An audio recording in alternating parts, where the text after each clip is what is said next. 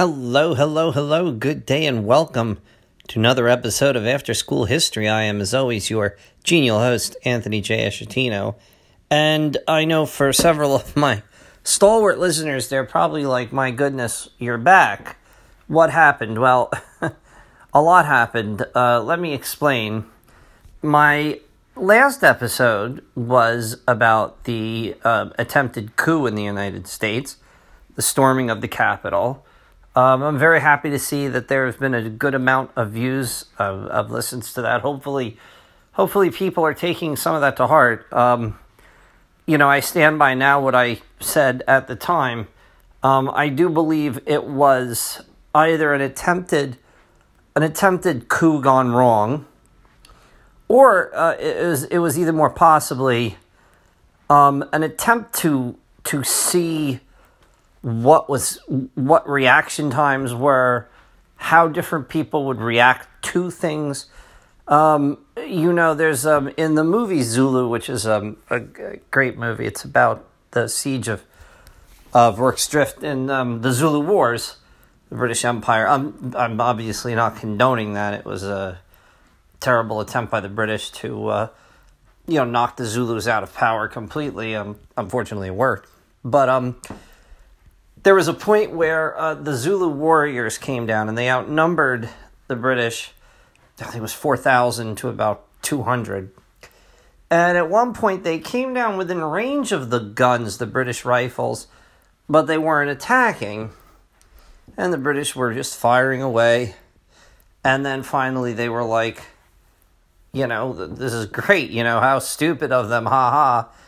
Um, and then the one guy says, "Hey, do you see those guys that are standing up a little bit away on the on the kind of the cliff top surrounding the mission?" And I see, "Yeah." He goes, "They're counting the number of rifles you have. Um, this is this is a test. They're willing to sacrifice some troops in order to see how many, so they will know in the future they only have this many. They can't possibly." Surprise us with more. So if they can account for, if there are 100 in this area, there can't be more than 125 in this area. And that's kind of how I view this possibly. I'm, I'm, I'm still torn about it. I think that this was an attempt to see, number one, how quickly the reaction time of security forces around the capital was. And number two, who was going to actually reply? Like, were, were there going to be individuals that would be like, no, the heck with this. I'm taking charge and moving troops in uh, that have to be removed before the next attempt.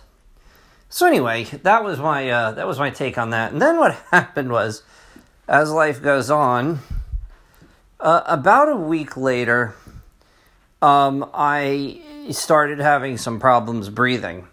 Now I'd grown up with a congenital heart defect, and um, I would say my whole life, but growing up with it, it kind of insinuates that.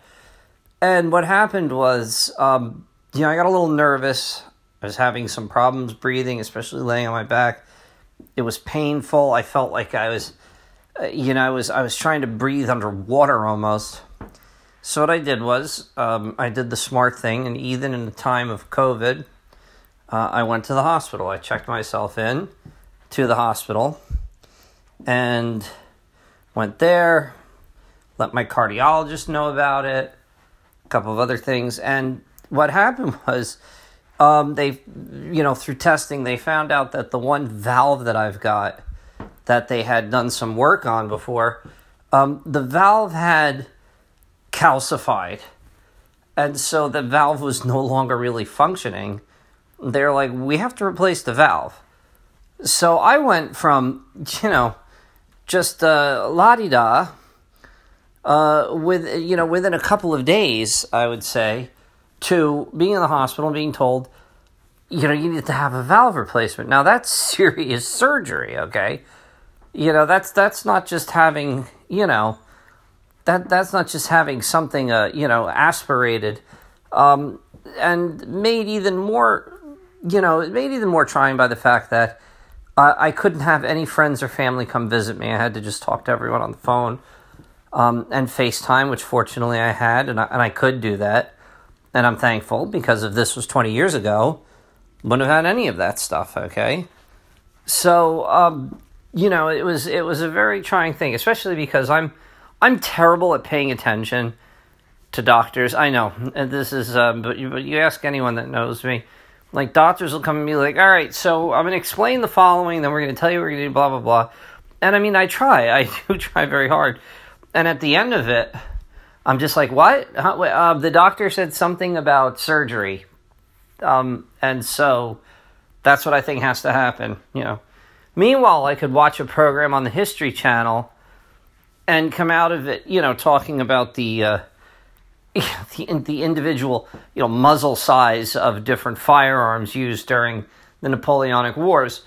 Um, you know, but this is just, uh, you know, it's the way it is. So uh, I, I checked in in January 15th, and then they were like, okay, you know, they, they by the beginning of the next week, because it was a, a long weekend, and nobody wants to work on long weekends, which I don't blame them for uh, by the beginning of next week, they were like, "Yeah, they're, like, you're not going home. We really need to check this out." And that's when they did some tests. They took some X-rays and some pictures, and they were like, "Yeah, it's uh, you're not going anywhere. You need to have your valve replaced." And I was like, "My goodness, that's uh, that sounds like pretty serious business." Now, for the record, I've already had uh, one episode of open heart surgery, and that's where they cut you open right down the chest bone, the sternum and operated. I had that in 2010.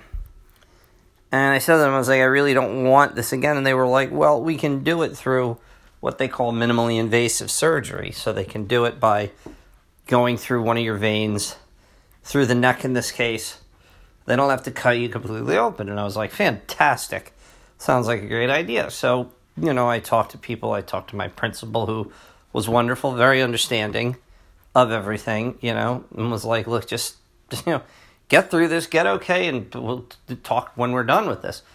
And um, you know, it was very, it was a, it was a bit of a, a traumatic experience because here I was, you know, uh, by myself. Even though I'm I'm older, it's still when when you're alone, you know, you have hours and hours to do nothing but think and think about things, and you know, it is major surgery. So then all of a sudden, you can't help it but start thinking about like, well, what happens if I don't wake up from the surgery. Like, what's going to happen with my my friends, my family, my life? You know, what what type of a record am I leaving for the future? And you know, there was a lot of that going on, I dealt with it as well as I could. Um, and then you know, the date came for the surgery, and uh, you know, they wheeled me in, and I had I had IVs going in uh, pretty much every vein that they could find. I had an IV in my right arm, an IV in my left arm. Then they put a thing in my neck. And, um, you know, then they were like, okay, they were like, you know, we're going to wheel you in now. Wheel me into the operating room on the bed. And, uh, you know, I, I told uh, some younger guys, and I told the one guy that, that runs it, as I've said before, I've, I've been put under many times in my life, several surgeries. And I said, all right, I said, do me a favor give me a few minutes here to recollect about what's going on. And then when that's when I tell you you can go ahead, then you can go ahead. Because and if any of you out there listening, and I'm quite sure some of you are, if you've ever been put under, you ever had the the general anesthesia, they always do this silly thing where they're like, "All right, count backwards from." It doesn't matter what they say. It could be a hundred, it could be ten, it could be two, you're not going to make it more than one number unless you start speed number. You know, if you do something like you know you're silly and you're just like no. But if you're like okay, 10, 9, next thing you know, you're out. I mean, if you want to watch them actually push, it's really funny because you can actually see them. They push in the, uh, you know, the syringe and then you're out. So, you know, I told them though, I was like, listen, before you do this, I said, I want you to give me a few minutes to let me collect my thoughts, think about some stuff. I said, and I'll let you know. And he was like, okay, it's cool. So I did. I did. And then he turned around, and, you know, after I was done, I was like, okay. And he was like, we're okay now? And I was like, yep. And I was like, make sure you guys do this through the minimally invasive because I do not want my chest bone cut open again. So he laughed. It's okay. So uh, that was that. You know, it was uh, all right. I'm gonna put you to sleep now. See you when it's all over. And then the next thing you know, I'm waking up, and I got a couple people there, and you know, stuff stuck into me every which way. Because if you ever have heart surgery, uh, you end up with tubes that are drawing f- fluids out. You have a you have a bunch. You have tubes seemingly coming out of places you didn't know you had on your body. Um, you really don't feel any of it for the most part because you right afterwards you're still under heavy. Uh, you know the, the, the, the drugs are are fantastic. Um, so I woke up and the guy was there, and I was like, "Hey," he was like, "Oh, hey, you know, you're you're up." I was like, "Great." I was like, "So tell me, we did this thing minimally invasive, right?" he just started shaking his head. He was like, "No, unfortunately, you had too much what they call debris." And what this means is that after my first heart surgery in 2010, which was open heart, it was a full, you know, they cut the sternum, they opened my chest up there was too much scar tissue in several of the areas to be able to do it safely. So uh, the, my doctor, the, the, the surgeon, Dr. Lee, who's excellent by the way, um, he apparently after an hour, hour and a half decided I can't safely do this. I've got to go with the full, the full zipper operation, as they say and uh, you know he cut the chest open. And i had agreed to that beforehand. I had said listen you try as best you can but at the end of the day i mean look we've got to get the valve out right? I mean we can't we can't just be like oh we tried to do it and um, didn't work so we just closed you up and you know now you've got a valve that's not functioning in there. Um, so they replaced it they replaced it with an artificial valve which is funny to think about. So i told my students and some of my friends, I said, you know, I'm I'm a cyborg now. I said I've got part, I've got a, a you know mechanical thing inside of me, and they were like, "This will last you for another thirty to forty years." And I was like, "It'll better last me until the end because I'm not undergoing another stupid open heart surgery. Those things are terrible." If you don't have to get it, don't get it. You know everything you can else. Anyway, I I came back and um, you know the care I got. I was at Robert Wood Johnson in New Brunswick for those of you in the area, which is an excellent hospital. Nurses uh, and, and assistants were phenomenal. Um, the pain wasn't that bad. Apparently, they do this new thing they block the nerves, which is a lot better than just, you know, pumping you full of, of drugs and opiates. Today in the United States, opiates are uh, frowned upon, shall I say. So um, I, you know, I was I was there. That was on Friday morning, early in the morning, and on Monday they sent me home with about you know forty pills to take every day. But they sent me home, and I was glad to be home. And um, you know, then it just took a little bit of adjusting. Um, you know, it was it was a solid.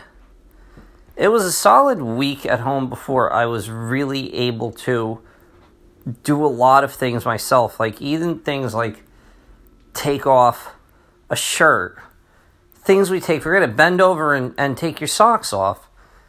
You know, I mean, these are things that, you know, I used to do, you know, the one hand, no problem, but, you know, all of a sudden it became, oh yeah, let me, let me try and do, oh, nope, not, not bending over that far, not, not moving that direction, and then sleeping even was miserable because you can't really move you know, you, you think, okay, let me lay on my left. Oh, not laying on my left side. Then let me try the right side. Oh, not not doing that either. I guess I'll just lay on my back for a little while.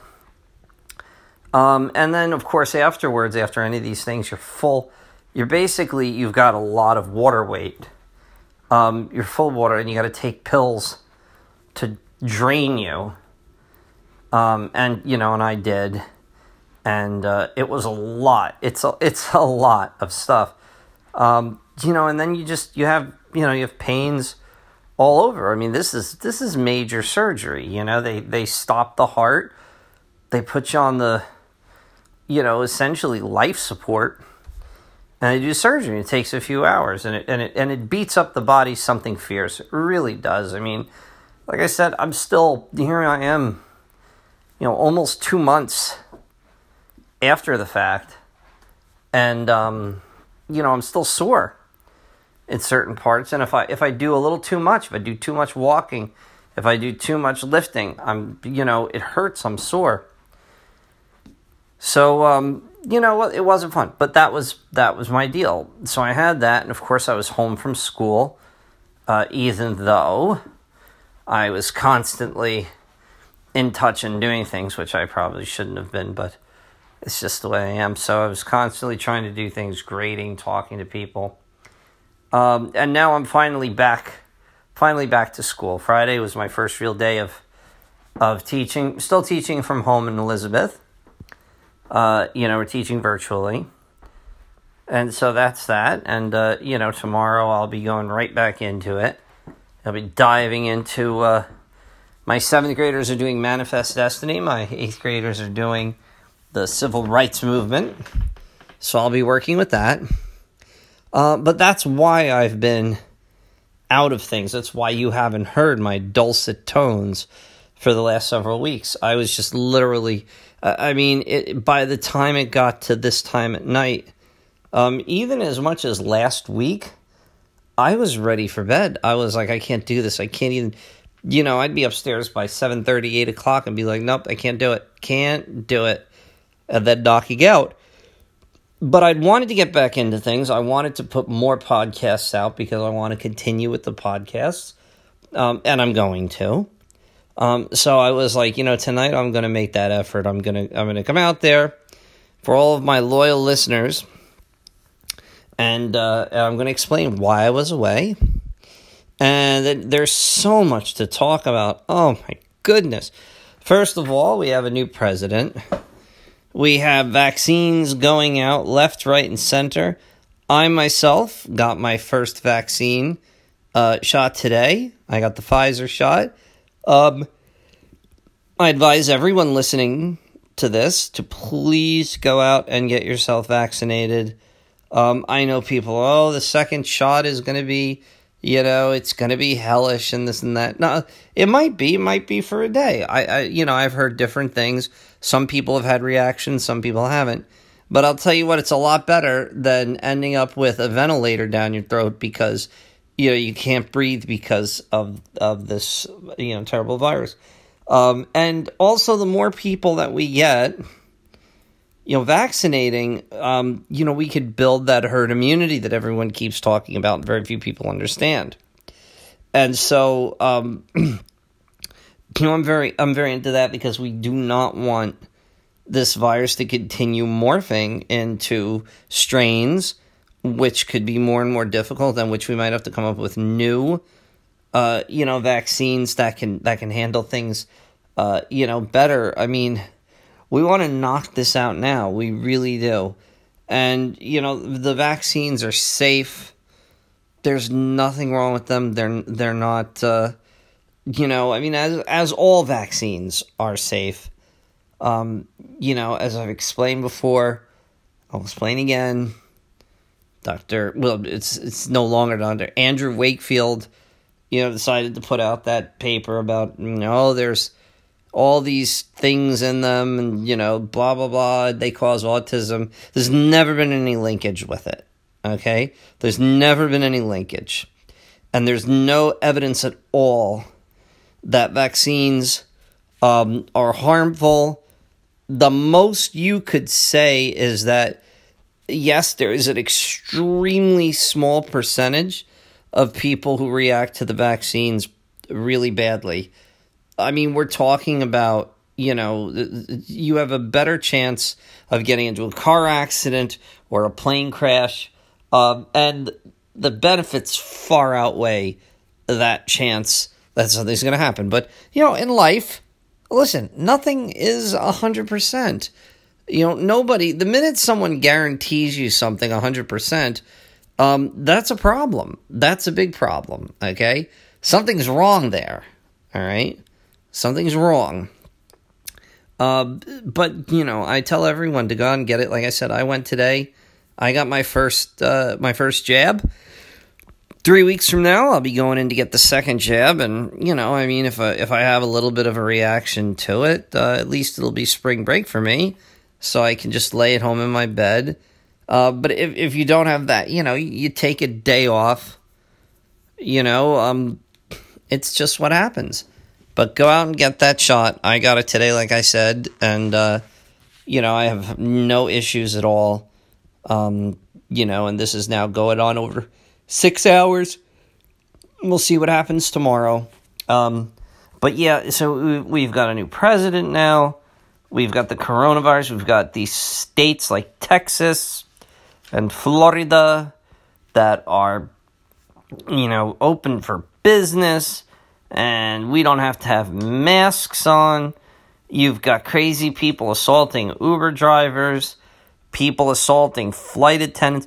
Nobody wants to wear a mask anymore because of freedom. you know, um, even though I couldn't go to my local McDonald's if I didn't have shoes and, and a shirt on. I couldn't go in there barefoot and uh, and shirtless, or they do the whole you know no shoes, no shirt, no service deal with me. Um, so you know, it's it's it's perfectly okay for a store for a restaurant to say you have to wear a mask, and it, it is better for everyone. And again, you don't have to wear a mask at home. You don't have to wear a mask ninety percent of the time. You don't have to wear a mask if you're in your car. You don't have to wear a mask if you're at home. You know, um, if you're with a small group of people whom you know you've been with for uh, you know that that in your quote they called the bubble it's just if you're going out somewhere, you know, you're gonna go if you're gonna go out to uh, you know pick up something, just put the mask on for the the five minutes you're out of the car. You know, you're gonna go to the Home Depot, put the mask on for the ten minutes you need to go out there. Okay, and then when you get out of the Home Depot, take the mask off, no problem. You know, no one's saying you have to sleep with it on. Okay, but you got you got to wear it. We have to continue with this because we're at a point right now where we could potentially kill this thing off we could really we could we could deal it a death blow.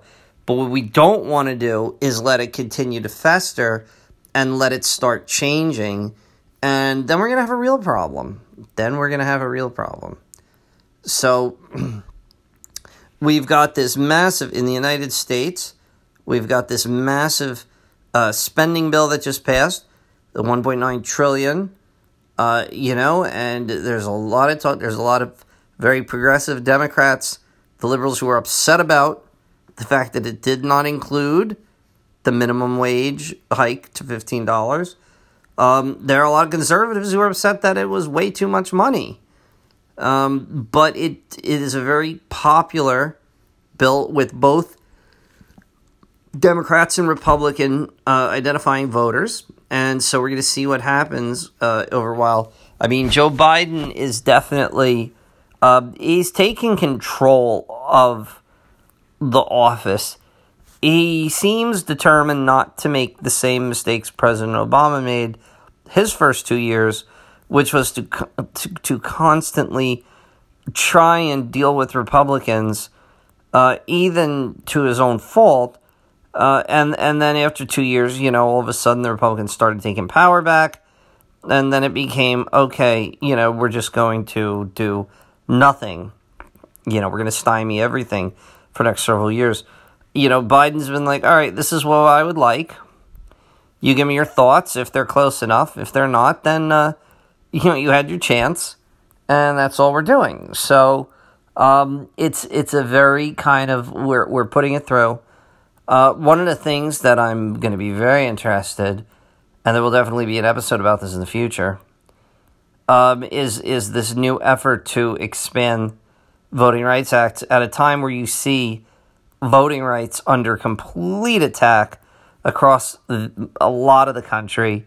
This attempt to delegitimize and to make it so that you know you can't certain people just can't vote, cutting down voting hours, getting rid of voting locations, making it so that you have to have a, valid ID. Um, which I'm fine with, except that here's the here's the problem. Then what you need to do is, if you're going to say you need to have a valid ID, that's fine. Then you have to come to every house of a person who wants to vote, okay, at a time of their choosing when they have time, and you have to give it to them for free. Because otherwise, it's what we call a poll tax, meaning it's making you pay. If you say, well, go get a driver's license, well, uh, then I have to go to motor vehicles. So I have to take the time, I have to drive, or I have to get a ride there. Okay, that costs money. Then I have to pay for the, the either the driver's license or if I just get a, a an ID, okay, it's not a driver's license, it's just a regular ID, it's still costing me money. So I have to basically pay money in order to vote. That's illegal. Okay? That's illegal. Uh, now, if you want to, if you want to say, listen, do you want to vote? And I say, yes, I do. I say, well, you have to have an ID. Okay. And then they say, look, what time would be good? And I say, all right, here's the deal. Six o'clock on a Tuesday night. I'm not doing anything. I'm not working. I'm just chilling out at home. And they say, okay, we're going to drop by with a little, you know, a handheld machine and a camera. We're going to take your picture. We're going to print it right out and you'll have it. That I'm fine with. Okay. I mean, that's not what they're going to do. The whole point is to, you know, disenfranchise people who don't have the ability to go out the money. I mean, that's the whole point in making in, in shortening the hours, you know, because you don't want the people who are like, you know, listen, I got to work nonstop. You know, not everyone can just be like, hey, you know, taking a couple hours off to go vote. All right, they want to make sure, you know, there are people in this country that want to make sure that certain people don't do it. Uh, just the other day, I was reading. Um, he's a state senator representative um, it's something Kavanagh from from uh, Arizona said. It's not about the number of votes. We want the quality of the votes. The quality of the votes. Who defines the quality of the votes? You know, I mean that's that's very, very, very Jim Crow era talk right there. And unfortunately, there's a lot of that going on right now.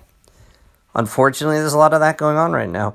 But um, you know what really needs to happen is you know, the, at the end of the day, there's never been, you know, all the allegations you want in the world, you want to make when you have no evidence at all. And this is as a historian, you know, as a scientist, I always tell my students, I say, listen, you can make any argument you want, but if you're going to make an argument with me, it, you know, you have to have the burden of proof is on the person making the accusation.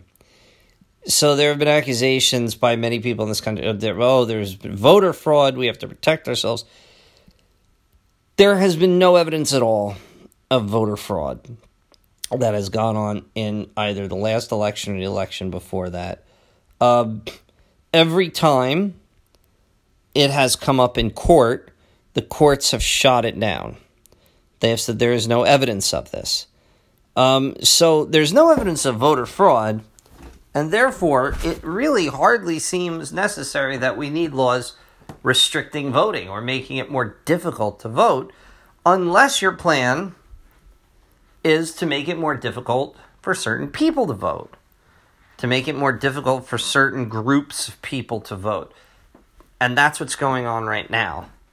Right now, there's an active effort to make it more difficult for uh, people that traditionally vote Democrat, people that are minorities, to vote in this country. Um, and this is not just Arizona, this is all over. You know, by passing laws that restrict the, the hours that you can go and vote. You know, then you have to do this, you have to do that. I mean, I know myself, I actually had to go. I voted for the first time ever, which um, it won't happen again because I just did a thing where it was like, oh, vote by mail, get the vote in early. And I was like, oh, that sounds like a great idea. And then I got a letter back later on, and it was like, oh, your vote is being turned like provisional because your signature does not match the signature on record. I was like, I've had the same signature since I've been in fifth grade. Okay. And so then I had to go, and I, when I, and I did, I went down to the county, you know, uh, office, the voting office and I was like, okay, let me let me sign this, and here's my stuff. But you know, what if I didn't have the time to do that? What if I didn't have the time to be able to do that? My vote wouldn't have counted. You know, my vote wouldn't have counted. So I'm going to go next time we have any elections. You're darn right. I'll be going in person okay, in the great township of Monroe, New Jersey, uh, where they've never given me any problems about my signature, you know, because there aren't any problems. But, you know, how many people does this happen to? And how many people are told, sorry, your vote's not going to count? And then again, you don't have the time to go and wait online at the, the county registrar's office and whatnot, and you can't get, you, you know, this is ridiculous. The whole point of a democracy, and before people say, oh, this is a republic, not a, no, it is a democratic republic, meaning that individual votes count. Okay, they matter. All right, an individual's vote is sacrosanct. They get to vote. And so the whole point is that you should want in a democracy, you should want as many people voting as you can get. You want that. Because, you know, if you have policies that favor what people want, you're going to get the votes. It's when you don't have policies that favor what people want, that's when you try and make it so that people can't come out to vote. Because you don't want them going and voting for the other side. You want it so only your people, people that support you, get to come out and vote so that they get to vote for you. And, you know, you end up having a situation where policies that are unpopular, where, you know, 70% of the population doesn't like this, oops, now it's law, you know. I'm reminded after gerrymandering, we'll have another podcast about gerrymandering. I could go on about that. You know, places like Wisconsin, where you've got uh, one party winning, I think 60% of the vote, 65% of the vote, and ending up with 40% of the seats in the House. And that's just that's just ludicrous. That's that's not at all how it should be. I don't care about people. Well, that's what the founding fathers wanted. It, it may well have been, you know, uh, considering the way a couple of them thought. But the bottom line is that that's not how a democracy functions. And as the country that claims to be the leading light for democracies in the world, that's not how the United States should be functioning. And everyone knows it. It's just not everyone wants to admit it. In any case, well, I've uh, I've run my course, so uh, this is this is the end of things for the evening for me. Um, I hope every one of you is doing well. Um, I hope that you are all happy and healthy out there. And please, any questions or comments, uh, send them over to me. I'm happy to uh, address them. Otherwise, I'm looking forward to uh, once again getting this going every week you'll be getting on Sunday nights another episode of After School History where we'll talk about all of the fun things that I know you love to hear about, um, as only I can talk about them. Anyway, uh, I will t- talk to all of you soon. Take care of yourselves and have a wonderful rest of your week and a, uh, a happy St. Patty's Day coming up. And for those of you historians, uh, beware the Ides of March. They're coming up tomorrow. And if you don't know what the Ides of March are, go look it up. Bye bye.